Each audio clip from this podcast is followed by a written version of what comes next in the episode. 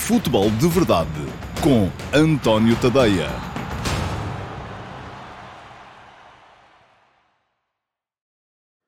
Ora, então olá a todos, muito bom dia. Sejam muito bem-vindos à edição número 75 do Futebol de Verdade para a temporada de 2023-2024. Hoje é uh, segunda-feira, é dia 20 de novembro de 2023. Um, estamos uh, no final da fase de qualificação para o Euro 2024. Portugal jogou ontem o seu último jogo, foram 10 jogos, 10 vitórias.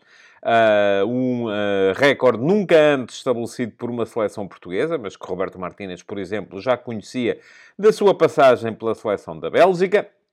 Foram além disso, uh, foi além disso a primeira vez que Portugal ganhou 10 jogos consecutivos em toda a sua história uh, da nossa seleção nacional e foi ainda o, a fase de qualificação com mais golos da história de Portugal uh, numa, num campeonato da Europa ou num campeonato do mundo. Portanto, há motivos, já não vou dizer para euforias, mas pelo menos para uh, que o futuro próximo seja encarado com algum otimismo. É claro que depois a nossa maneira de ver as coisas em Portugal é sempre muito, ou somos muito bons ou somos muito maus.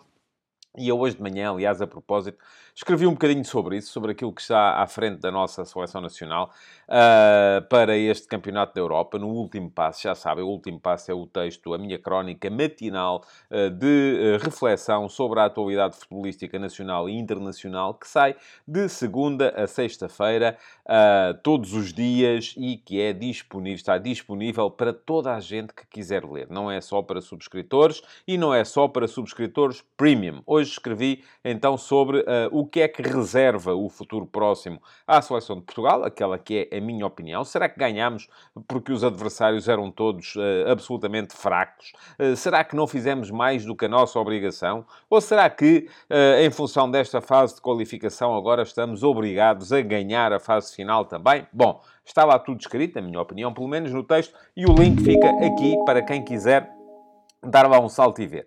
Além disso, deixem-me dizer-vos que ontem à noite, uh, no final do uh, Portugal-Islândia, que Portugal venceu por 2 a 0, foi o último jogo, o décimo e último jogo desta fase de qualificação para a fase final do Campeonato da Europa, houve futebol de verdade flash. Há sempre também a seguir aos jogos da Seleção Nacional, como há a seguir aos jogos de Benfica, Flóculo Porto, Sporting Clube Braga e Sporting, pelo menos até ao Natal. Depois do Natal farei aqui uma reavaliação de quem é que está na luta pelo título e veremos o que é que vai passar a acontecer daí para a frente. Para já, são estes quatro. E a Seleção Nacional. Ontem à noite houve, portanto, uh, Futebol de Verdade Flash, com o meu, o meu comentário de 15 minutos ao uh, Portugal e Islândia de ontem à noite e os subscritores premium do meu Substack já receberam esse comentário ontem à noite. Aqueles que não são subscritores premium, muito bem, uh, vão poder ver esse Futebol de Verdade Flash em reposição no final após, deste, do Futebol de Verdade de hoje, após uh, o Q&A diário. Bom, mais duas coisinhas rápidas antes da ordem do dia. Para vos dizer que no sábado, portanto, anteontem, saiu mais um episódio da série F80. Uh, a série F80 é a série em que eu faço a história do futebol português. Uh, houve cromobiografias, uh, primeiro no regime diário, depois numa cadência semanal dos maiores heróis dos 100 anos de competição nacional do futebol em Portugal. mas há uma coisa que continua a acontecer, é que todos os meses sai aqui mais um fascículo com a história de uma temporada. Esta época, esta semana, este mês, e esta semana também, saiu a história de 1937-38, e isto começou em 21-22. Uh, 37-38 foi a última época antes da reforma, da tão polémica reforma, que levou à criação do Campeonato Nacional da Primeira Divisão e da Taça de Portugal, uh, desaparecendo do panorama competitivo uh, o Campeonato das Ligas, conforme se chamava naquela altura, e o Campeonato de Portugal. Uh, ora, muito bem, não é tanto disso que se fala, disso vai falar-se provavelmente no próximo episódio, aquele que vai sair no mês que vem, em dezembro, o relativo à temporada 38-39, porque é quando é instaurada a nova ordem. Ah, no episódio deste mês, aquilo de que vos falei mais, além da temporada, de forma exaustiva, quem foram os heróis, o que é que aconteceu, os episódios pitorescos, tudo isso e mais alguma coisa, ah, falo lá também muito daquilo que foi ah, o retomar da atividade por parte da Seleção Nacional, também, lá está, mais uma vez, Seleção Nacional, e ainda o, uh, o facto de Portugal ter voltado a jogar, Portugal tinha parado de jogar por causa da Guerra Civil de Espanha, uh, porque não era possível passar de Portugal para o resto da Europa, nem do resto da Europa para Portugal, mas a partir do momento em que os nacionalistas espanhóis começaram a adquirir alguma supremacia na Guerra Civil sobre as forças leais ao governo de esquerda, aquilo que aconteceu foi que uh, passou a ser possível a Portugal jogar e Portugal jogou contra a Espanha nacionalista em dois jogos que, aliás, não foram reconhecidos pela FIFA, porque, aqui, porque havia duas federações espanholas naquela altura. Mas mas uh, o que está aqui em causa, ou aquilo de que se falou muito também, foi uh, da recusa de três uh, internacionais portugueses, na altura três jogadores dublinenses, Simões, Quaresma e uh, Mariano Amaro, fazerem a saudação fascista em direção à tribuna de honra. Eles acabaram, dois deles acabaram, aqueles que ergueram os punhos em sinal de protesto, acabaram por ir parar aos calabouços da PVDE, a Polícia de Vigilância e Defesa do Estado, a antecessora da PIDE, e o Belenenses viu a sua época um bocadinho afetada por isso também. Toda a história está contada no uh, extensíssimo episódio uh, do F80 deste mês, uh, aquele relativo à temporada 37-38, e o link para poderem lá chegar está aqui. Quem quiser dar um salto lá e ler, pois muito bem, eh, está desde já convidado e é das coisas que mais gozo me vai dando fazer por lá no meu Substack. Bom, vamos então avançar Há duas perguntas para responder aqui hoje. Uh, uma pergunta veio uh, do, das caixas de comentários aos programas da semana passada e de sexta-feira, porque na sexta-feira houve três programas a serem soltados. Houve o Flash do Liechtenstein de Portugal, houve o uh, programa diário normal do Futebol de Verdade e ainda houve a live, portanto houve três programas, mas nas caixas de comentários ficaram perguntas. Eu escolhi uma para poder responder aqui hoje e juntar-lhe mais uma também que selecionei selecionei no meu servidor de Discord, uh, ao qual acedem, já sabem, os subscritores premium do meu Substack em tadeia.substack.com. Vou responder a essas duas perguntas e no final teremos ainda a reposição do Futebol de Verdade Flash de ontem à noite com o meu comentário ao Portugal-Islândia. Vamos então a isso. Futebol de Verdade com António Tadeia.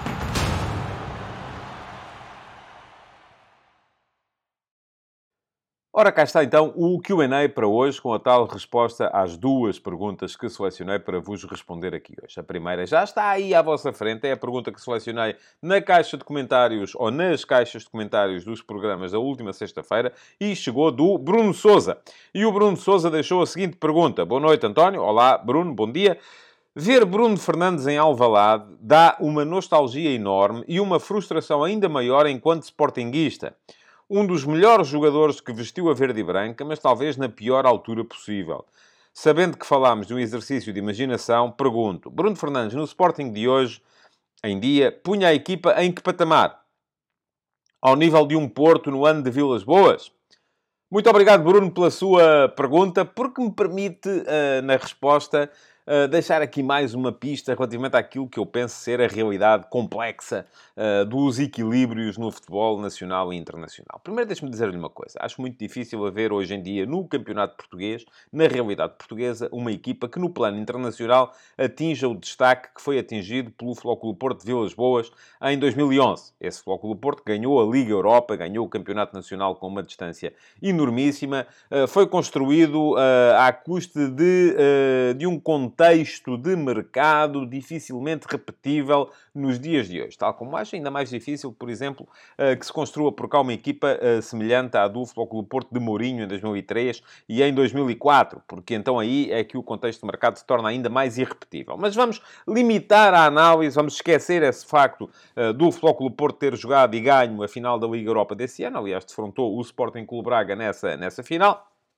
Uh, portanto, só por aqui já estamos a ver como era diferente o contexto do futebol internacional há 12 anos, eh, mas vamos centrar-nos então apenas no eh, aspecto nacional, o domínio ou o predomínio que foi feito eh, pelo Futebol Porto de Vilas Boas na Liga Portuguesa. Ganhou com uma vantagem longuíssima sobre os clubes que o perseguiam. Isto para, para lhe dizer o quê? Vamos pensar primeiro por que razão é que Bruno Fernandes jogou durante tantos anos no Sporting porque as coisas aqui são. Uh, têm que ser entendidas em conjunto. Seria fácil, e é um exercício até mais do que de imaginação, é um exercício de criatividade, uh, pensar assim: ok, vamos pensar na realidade atual do Sporting. Uma realidade em que o Sporting contratou Jócaras por 20 eh, milhões de euros, contratou Yulman por uh, 20 milhões de euros também, ou 18, uh, contratou Diomande, sendo um jovem hum, ainda à espera de, de, de, provar, por 7 milhões e meio mais 5, contratou, se formos a ver aquilo que custou pela totalidade do passo, o Pedro Gonçalves foi mais um grande investimento. Portanto, estamos aqui a falar de um, de um Sporting que investe no seu plantel. E investe no seu plantel porquê? Investe no seu plantel porque todos os anos tem conseguido fazer vendas uh, de um determinado nível. Uh, este ano vendeu o Garte, uh, em janeiro tinha vendido o Porro, em uh, agosto tinha vendido Mateus Nunes. portanto, estamos aqui a falar de, de, de um clube que consegue, através da, do seu posicionamento no mercado internacional, assegurar receitas que lhe permitam depois ter dinheiro para investir em jogadores. E não há mal nenhum nisso. Agora, temos é que ter a noção que para assegurar essas receitas é preciso partir do princípio que os melhores jogadores saem. Agora, o segredo aqui é conseguir uh, substituí-los por jogadores não tão onerosos, uh, que possam ter margem de progressão e possam vir a ser os próximos na, na porta de saída para voltarem a, a, a, fortalecer os cofres da sociedade desportiva, da SAD, para que a SAD a seguir possa investir em outros jogadores. E, portanto, continuamos nisto, num loop eterno em que uh, uh, as, saí as saídas sucedem entradas, às quais sucedem saídas, às quais sucedem entradas. Portanto, a grande questão aqui é Seria possível enxertar Bruno Fernandes na equipa atual do Sporting? Seria, mas se Bruno Fernandes tivesse ficado no Sporting atual, isso significava uh, que não haveria dinheiro para depois poder reforçar a equipa com jogadores como Jóqueras, como Yulman, como Diomande, uh, como Fresneda, que ainda não provou, mas no qual os Sportingistas, com certeza, ou os responsáveis, ainda têm muita, muita esperança. Portanto, esse é um exercício mais do que de imaginação, é um exercício de uh, criatividade e ficção. A razão pela qual, uh, e, e diz-me aí que uh, o, o, Bruno Fernandes passou algum tempo no Sporting, mas uh, esteve na altura errada, quer dizer, depende o próprio facto de ele ter ficado durante tanto tempo significa uma coisa. O Sporting não estava e era uma questão de opção da direção de Bruno de Carvalho naquela altura.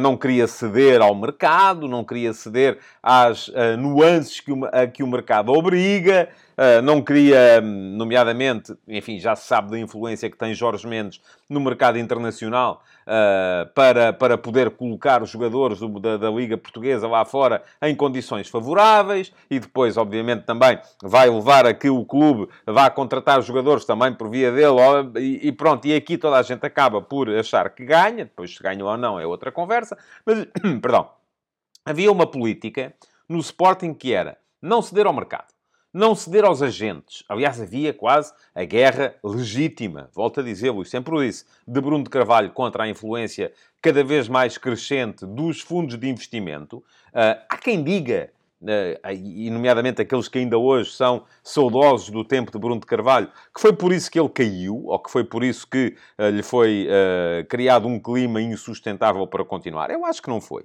Eu acho que Bruno de Carvalho, da altura, perdeu o controle da situação, perdeu o controle da sua própria uh, capacidade para gerir uma situação de, de, no fio da navalha e acabou por deitar tudo ao, ao chão, ou deitar tudo ao lixo, com atitudes, enfim, não, não interessa agora também voltar a elas. Mas aquilo que nos interessa aqui é perceber relação com o mercado.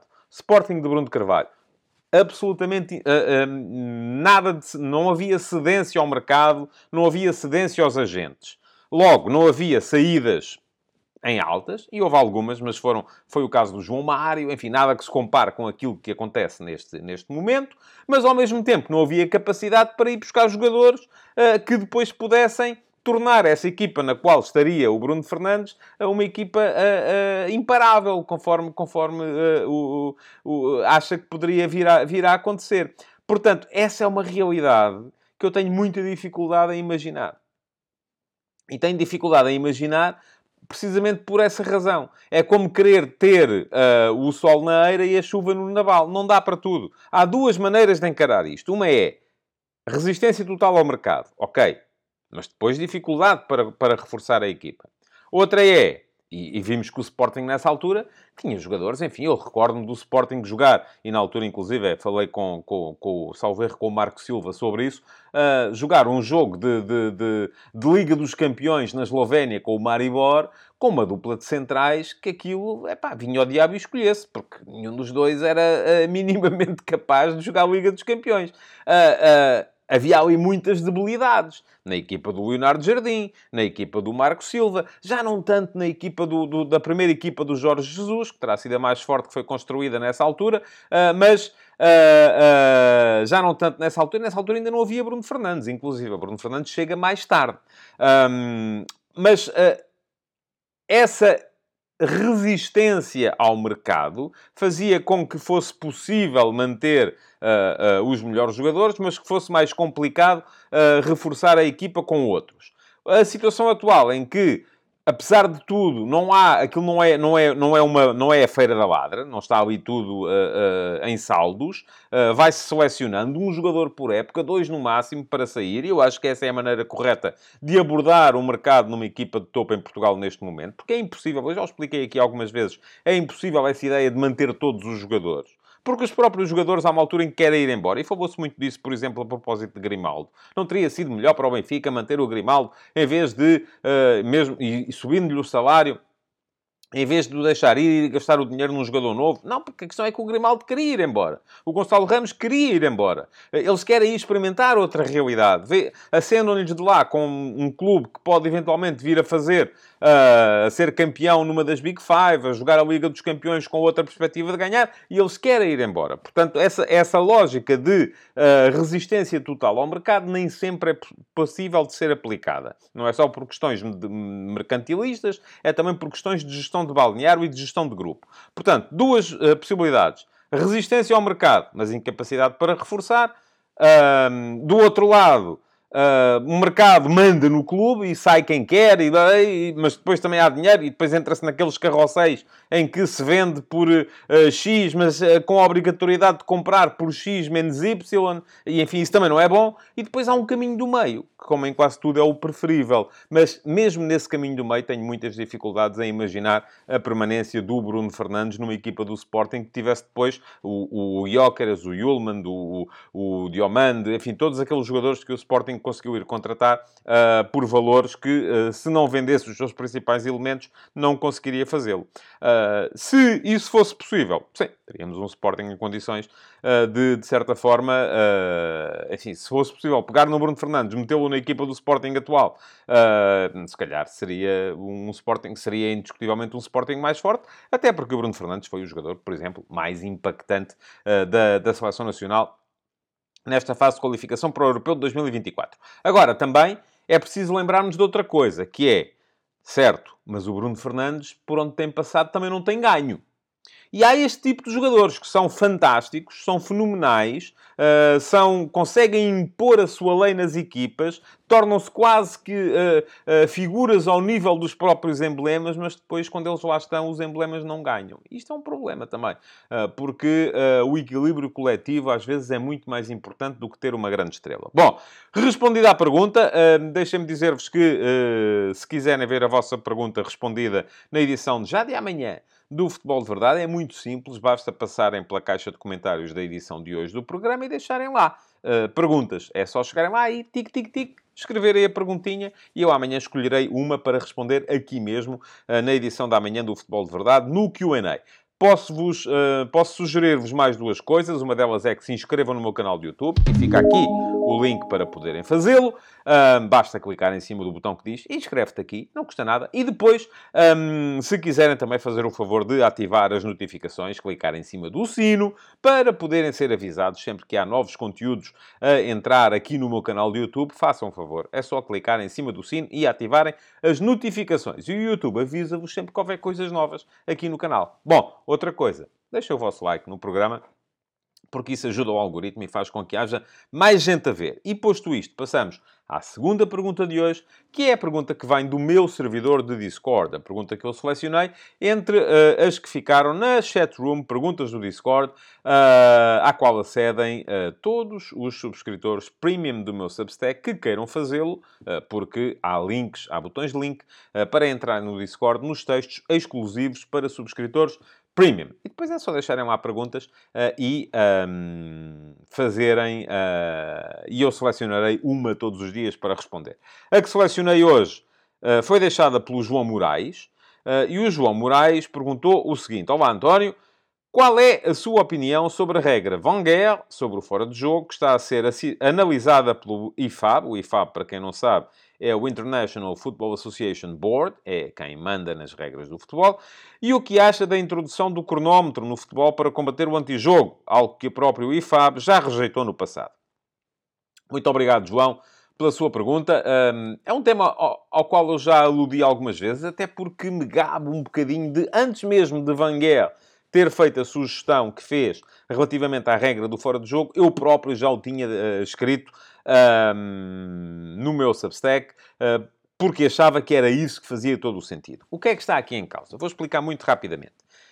Neste momento, o fora de jogo é definido através uh, do frame em que a bola é tocada pelo, pelo colega de equipa. Uh, a imagem é paralisada, traçam-se linhas e basta uh, que o jogador que ataca esteja um centímetro à frente do jogador que defende uh, para ser assinalado, ou do uh, penúltimo defensor, porque estamos a contar com o guarda-redes e um dos defesas. Uh, se não estiver mal o guarda-redes, são dois defesas, portanto é indiferente o penúltimo defensor, desde que o atacante esteja pelo menos um centímetro à frente, é marcado fora de jogo. Há muita gente a dizer, é pá, não pode ser, porque isto é muito discricionário, uh, tem que haver aqui uma margem de erro, e eu sempre fui contra a margem de erro, porque se definirmos que a margem de erro são 30 centímetros, continua a ser discricionário se o jogador estiver 31 centímetros fora de jogo. Portanto, não é assim que a gente resolve a situação. Agora, aquilo que sempre me pareceu foi que Uh, e eu sou ainda do tempo em que uh, um jogador que estivesse em linha, e isto era tudo a olhómetro do fiscal de linha, o jogador que estava em linha estava fora de jogo. Isto é, se o jogador, se o fiscal de linha estava lá e tal, a ver ao longe, e via, está em linha, lá estava a bandeirola, fora de jogo. E houve uma altura em que, para beneficiar o futebol de ataque, se definiu que em linha passava a ser em jogo. Isto é, o jogador só estaria fora de jogo se estivesse à frente do penúltimo defesa. Mas isto tudo a olhómetro. Uh, a partir do momento em que se introduz a tecnologia e se introduz o VAR, e eu sou e serei sempre a favor uh, da tecnologia, e a única situação em que eu admito que a tecnologia não seja utilizada uh, para auxiliar as equipas de arbitragem é uma situação em que não haja, em que os jogos deixem de ser filmados, porque acho inconcebível que eu em casa possa ter melhores condições para julgar a verdade desportiva do que quem tem de facto que o fazer. Isso faz zero sentido. Zero. Uh, e seria a morte do futebol. Eu acho muita piada aquela malta que aparece aí a dizer ah, e tal, um, eu fui educado a respeitar as decisões dos árbitros. Portanto, ainda o, o, o Ange Postecoglou, o treinador do Tottenham, uh, vinha com essa conversa aqui há tempos. Uh, portanto, isto está a matar o futebol, uh, porque temos que é respeitar a decisão, uh, a decisão do árbitro de campo tem que ser final e tal. Eu acho isso tudo muito bestial, mas o Andes Postacoglu cresceu a jogar nos campeonatos de amadores da Austrália. Não havia 20 câmaras em cima dos lances, não havia milhões de pessoas em casa a ver. É pá, o gajo enganou-se. Pois é. Portanto, era, era fácil, era só uma questão de educação. Neste momento já não é uma questão de educação. Neste momento, respeitar a decisão do árbitro de campo como decisão final, como decisão final se ela estiver errada, uh, sendo que nós em casa vemos que ela, se ela está certa ou errada, já não é uma questão de educação. É uma questão de casmurrice. E eu contra a casmurrice serei sempre. Portanto, sou a favor uh, do VAR, sou a favor da introdução da tecnologia no auxílio às equipas de arbitragem e só admito que isso deixe de acontecer a partir do momento em que a FIFA estipula que é proibido filmar os jogos. Pronto. E a malta vai toda para o campo e toda a gente vê o mesmo que o árbitro. Ou melhor, vê pior. Porque o árbitro, a partir de nós na bancada, não estamos numa situação tão privilegiada para ver o que está a passar-se como está, por exemplo, o árbitro auxiliar. Portanto, a partir daí, parece-me bem. A partir do momento em que nós em casa vemos melhor, eles também têm que ver. Porque senão não faz nenhum sentido e estamos aqui a matar, a ferir a credibilidade do processo. E, portanto, isso não é sequer opção. É bom que as pessoas metam isso na cabeça. Isso não é opção. Agora, outra coisa é... Está bem, mas estamos aqui a falar de decisões que são... Pronto, ok. Eu aí sou, uh, uh, sou mais suscetível a, a, a achar que pode haver aqui um tema. E a questão é Certo, mas apesar de tudo, a decisão que é tomada através do recurso às linhas e à paragem das imagens é subjetiva? É. Porque aquilo basta parar um frame atrás ou um frame à frente para os jogadores estarem em jogo ou fora de jogo. Certo. Há maneiras tecnológicas de superar isso e eu creio que vamos chegar lá. Eu acho que a partir do momento em que as, perdão, as bolas tiverem ou passarem a ter o chip uh, que lhes permita detectar exatamente quando é que é feito o toque e é feito o passe, uh, dá para decidir ao microsegundo qual é que é o frame. E, portanto, a partir daí, a partir do momento em que isso for implementado, será mais fácil acabarmos com essa subjetividade.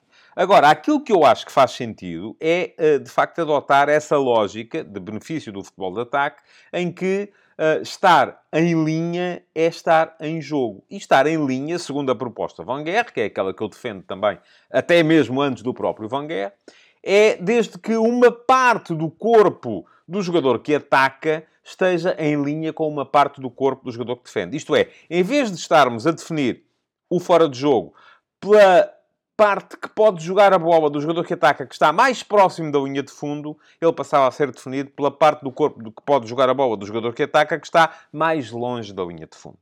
Bastava que, imaginemos, o pé que o jogador tem mais atrás, o atacante tem mais atrás, estivesse pelo menos na mesma linha uh, de alguma parte do corpo do penúltimo defensor. Eu sou a favor. Sou a favor porque beneficia o futebol que ataca, o futebol de ataque, aliás, uh, e, e, e, não me parece nada uh, que haja uma grande vantagem a ser retirada por um jogador que ataca por ter, por estar um centímetro à frente ao ter o seu pé um centímetro à frente uh, do, do, do, do, penúltimo defensor. Agora, se ele tiver todo o corpo à frente do penúltimo defensor, aí sim já me parece que há alguma vantagem e que pode haver aqui, de facto, um, alguma capacidade para, uh, para tirar vantagem disso e para aproveitar a posição de uh, offside, fora de jogo. Outra questão que tem a ver com a introdução do cronómetro.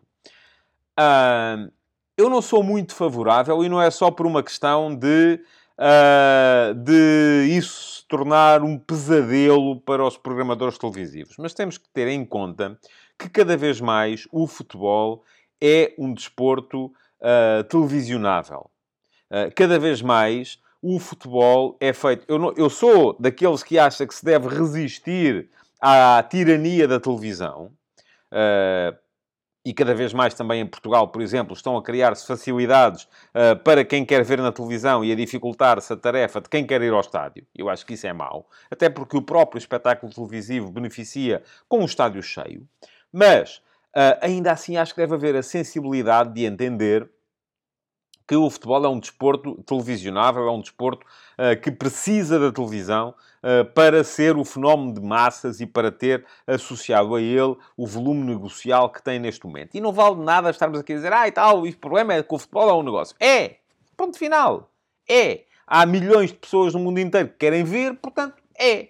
E a única maneira que nós temos de decidir que vai deixar de ser é dizer, mais uma vez, acabou a televisão. Não há mais transmissões. Quem quer ver vai à bola. Pronto, ponto final. E eu, se vivo uh, numa região remota da, da Sibéria, o que eu tenho que fazer é ver os jogos da equipa da minha terra e ponto final. E não tenho direito a mais. Acham bem isso? Não acham? Pois não, pronto. Eu também não acho.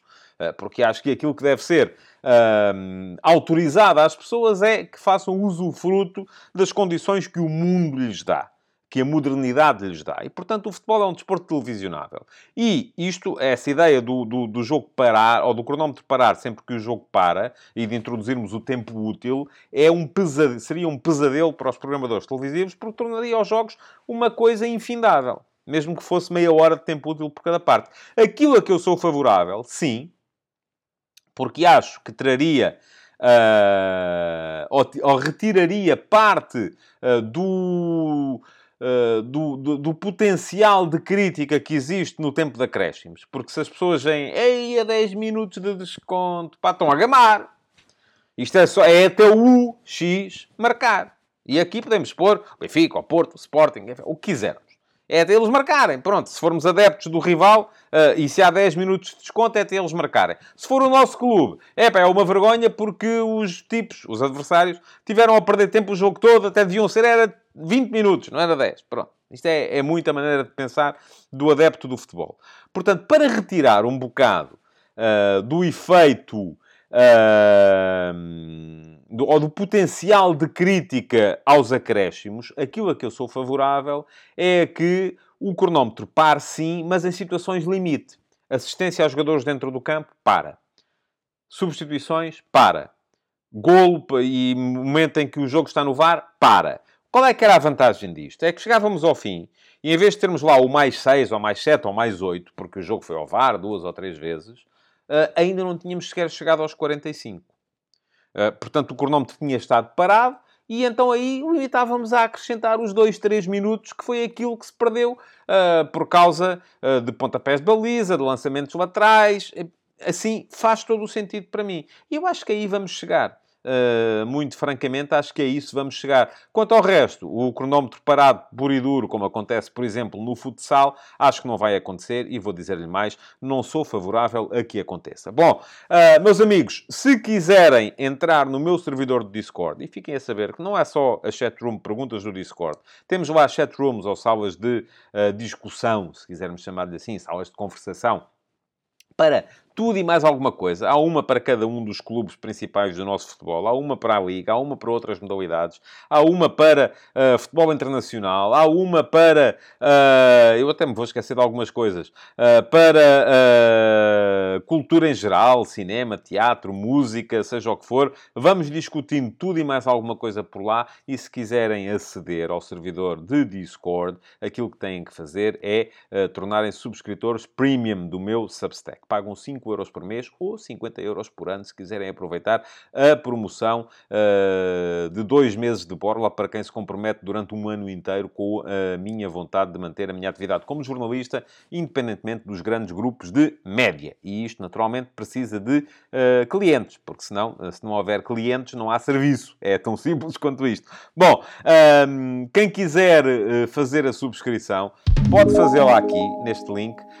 e, além disso, deixem-me que vos diga diga que não têm direito só a entrar no Discord. Podem entrar também no meu canal de Telegram, onde recebem os textos do último passo lidos por mim uh, para poderem ouvir enquanto cumprem outras tarefas do dia a dia e podem ler todos os textos exclusivos que uh, vão aparecendo pelo meu Substack, que são exclusivos para subscritores premium. Além disso, veem as edições do Futebol de Verdade Flash logo na noite dos jogos e ainda acedem ao Futebol de Verdade Report, que é o meu programa de análise tática que sai todas as semanas e este é mesmo exclusivo para subscritores premium do meu Substack. E amanhã ou quarta-feira, vamos ver quando é que fica pronto, temos aí mais uma edição do Futebol de Verdade Report. Bom, uh, já sabem, para fazer a subscrição é no link lá atrás. Agradeço que por lá apareçam e se acharem que não podem fazer a subscrição premium, façam pelo menos a gratuita, que é a maneira de ficarmos todos a depender um bocadinho menos uh, dos glutões das redes sociais, que umas vezes nos mostram os links e outras não mostram. Uh, quem quiser ler, a melhor maneira de assegurar que o faz é ter a subscrição, nem que seja gratuita. Não pagam nada, recebem pelo menos o primeiro parágrafo de todos os textos, recebem alguns na íntegra, outros não, que são aqueles que são exclusivos para subscritores premium. Mas o último passo, que é a minha crónica diária, uh, é uh, gratuita para toda a gente e podem ler sempre até ao fim. Agora, antes de me ir embora, ainda vos deixo com a reposição do Futebol de Verdade Flash de ontem à noite, relativo ao Portugal e Islândia. Um, é isso que nos separa do final do programa 2. Mas fiquem por aí, uh, se ainda não viram, para poderem ver. Futebol de Verdade com António Tadeia.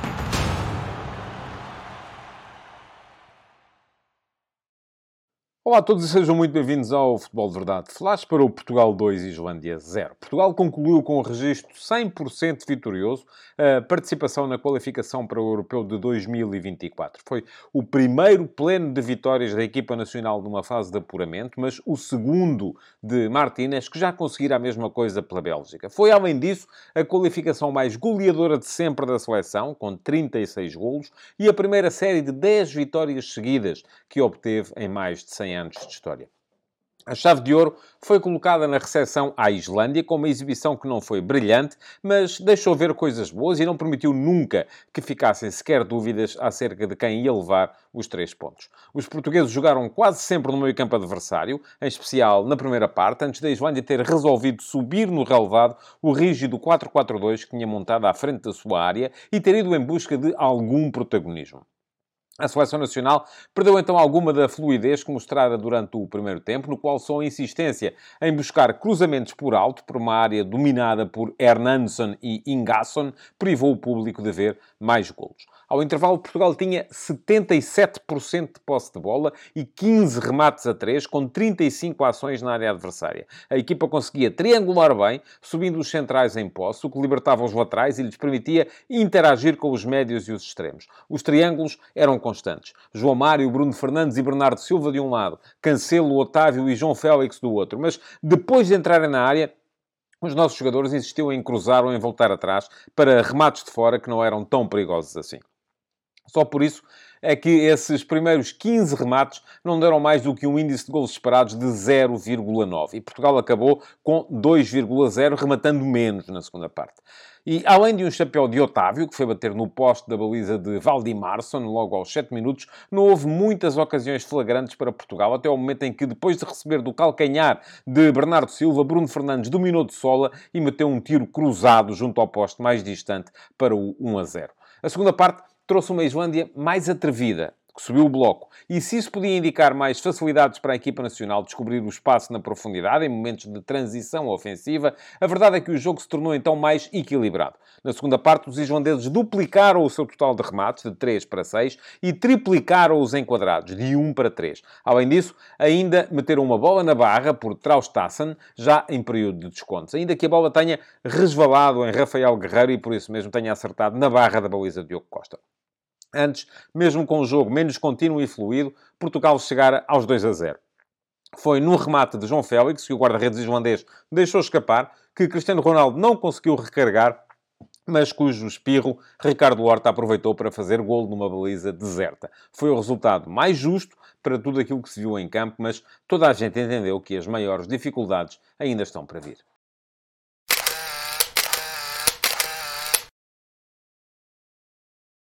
Vamos então à fotografia tática para este Portugal e Islândia, para vos dizer que ambos os treinadores mudaram seis nomes relativamente ao último jogo, ao jogo da última quinta-feira. Interessa-nos mais, como é natural, a seleção de Portugal, mas vou começar por vos dizer que a Islândia apareceu num 4-4-2 que apresentava como pontas de lança o número 15, Willumsen, e o número 11, Finn Bogassen. Os dois estavam quase sempre bem destacados na frente e fica a dúvida se terá sido por isso que João Palhinha encaixou muitas vezes entre os centrais de Portugal ou por causa causa do facto de o jogo da Islândia ser um jogo muito direto, um jogo que abusava uh, do futebol uh, de ligação direta aos pontas de lança e por isso mesmo talvez a tal inclusão de Palhinha para fazer ali um terceiro homem e ganhar superioridade nesse tipo de confrontos. Mas depois a Islândia tinha dois jogadores nas alas, o número 8 Sigurdsson e o número 9 Thorsteinsson, uh, e eles foram alternando, ora estavam um à direita e o outro à esquerda, ora trocavam. Dois médios centro, que eram Johannesson e ainda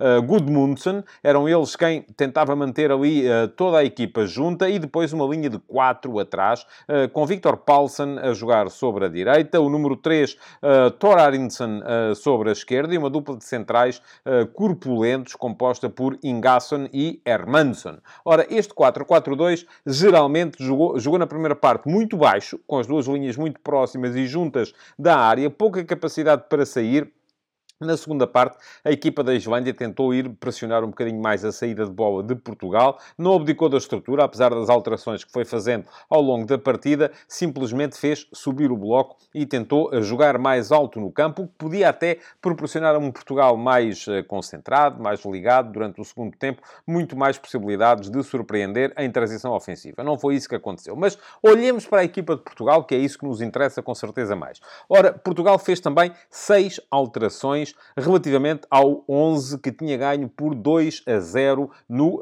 Liechtenstein na quinta-feira. Saíram, e aqui não vou sequer uh, fazer as trocas porque uh, são jogadores de posições completamente diferentes, porque Portugal voltou hoje ao seu 4-3-3 de matriz uh, mais regular.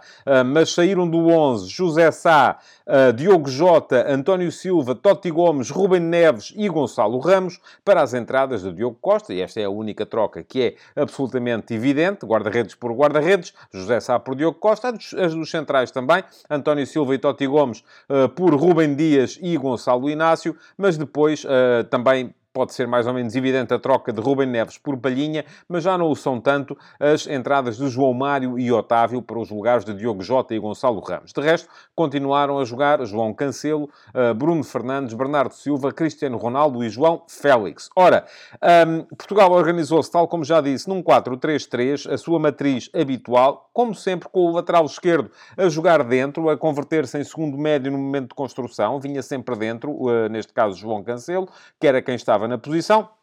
E a dúvida que sobrava era a de se perceber onde é que ia jogar João Félix. Se íamos ter João Félix mais dentro, para o lateral esquerdo jogar junto à linha, ou ao contrário, isto é, o lateral esquerdo a fazer as suas diagonais uh, para o espaço interior, jogando João Félix bem aberto junto à linha do lado esquerdo. Foi esta última a situação que se verificou com mais uh, frequência. Uh, Portugal tinha geralmente um lateral aberto, João Mário a jogar pela direita, e um lateral que procurava os movimentos interiores com e sem bola, que era João Cancelo a partir da esquerda. Depois, como João Palhinha baixava muito para o espaço entre os centrais, não só em momento defensivo, quando os islandeses metiam as tais bolas longas para aquela zona, como também em momento de início da organização. Era ele quem baixava uh, para uh, ajudar nesse início da organização, mas fazia-o de maneira diferente daquilo que tinha feito, por exemplo, na Islândia. Porquê? Porque na Islândia, geralmente, o que acontecia era que havia dois, uh, perdão, na Eslováquia, havia dois centrais e depois havia Palhinha à frente. Desta vez foi um bocado mais ao contrário. Palhinha baixava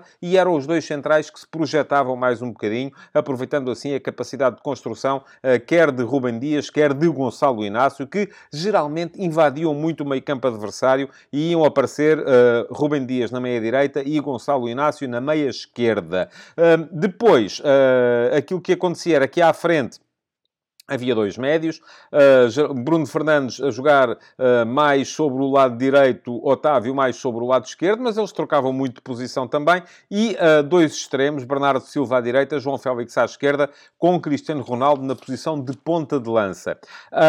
aquilo que se viu foi Cristiano Ronaldo a fugir muito dessa zona também. Esta era uma questão que já não acontecia há algum tempo na Seleção Nacional.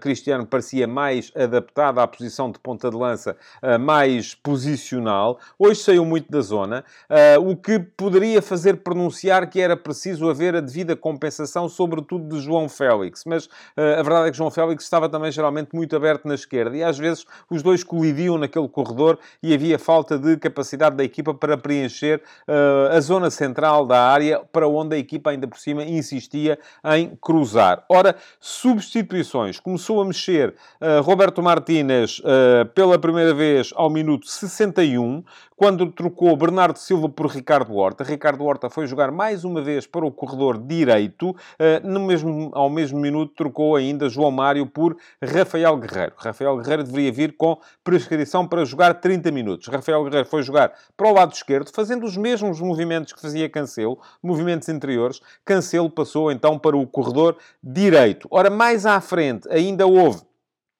a troca de uh, Otávio por Vitinha, e também aqui não houve grandes alterações em termos táticos, porque Vitinha foi fazer aquilo que fazia antes a Otávio, e por fim, ainda as trocas uh, de uh, João Félix por Bruma, sendo que Bruma foi colocar-se tal como João Félix do lado, do lado esquerdo, e isto aqui sim foi uma novidade, quando sai João Cancelo para entrar João Neves. E então podemos ver uma linha de quatro quatro defesas atrás, em que Rubem Dias era uma espécie de lateral direito. Uh, a defesa passou a organizar-se com Rubem Dias à direita, depois Palhinha, Gonçalo Inácio e Rafael Guerreiro. Em momento de construção ficavam Rubem Dias, Palhinha e Gonçalo Inácio na mesma, mas uh, em momento defensivo uh, Rubem Dias era claramente lateral direito com João Neves a assumir a posição, juntamente com Vitinha, à frente deste quarteto defensivo. Foi, portanto, uma partida em que Portugal voltou à sua matriz tática, mas não deixou ainda assim Martínez introduzir aqui algumas nuances.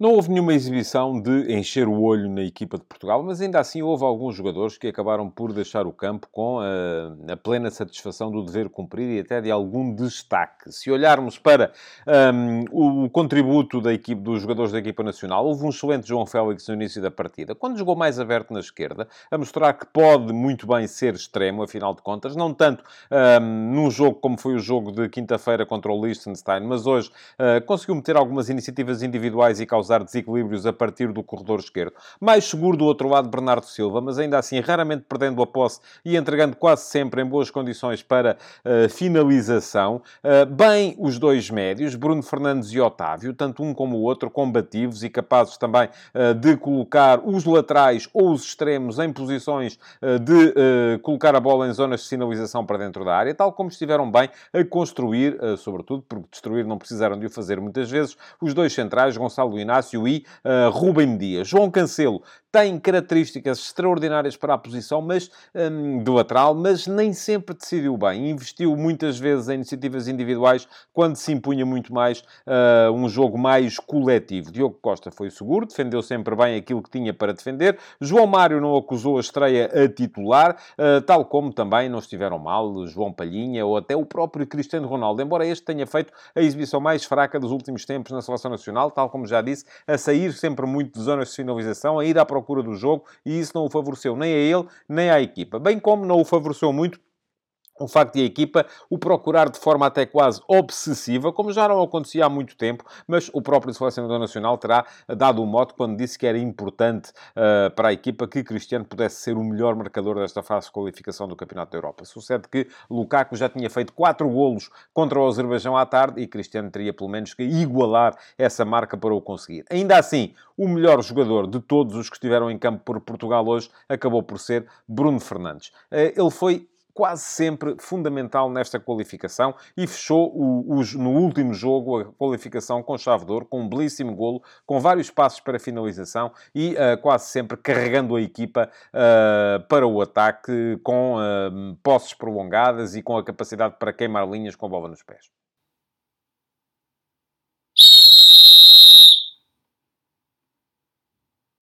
Foi boa a arbitragem do uh, grego Anastasios Papapetro. Uh, não teve sequer lances polémicos para ter de decidir. Uh, a exceção terá sido um remate de Bernardo Silva ao minuto 22, em que a bola ainda tabulou no central islandês Jortur Hermansson, mas este tinha os braços atrás das costas e não creio até sequer que a bola tenha batido no braço. Acho que foi mais na zona do abdômen. Portanto, não havia motivo para grande penalidade. De resto, houve algumas situações de aparente fora do jogo que ele possa ter eventualmente deixado de passar, mas como os lances acabaram por não ser finalizados uh, da melhor maneira, uh, isso acabou por não motivar sequer a intervenção do uh, VAR, que era o também grego, com o sugestivo nome Andreas Gamaris, que não é nome de árbitro, diga-se de passagem, não precisou sequer de intervir, tal como não podia intervir naquele que me parece ter sido o único erro, com alguma um, repercussão no jogo, que foi a não mostragem de um cartão amarelo a Otávio, quando este pisou um adversário de forma inadvertida, é certo, mas perigosa, não era lance para vermelho,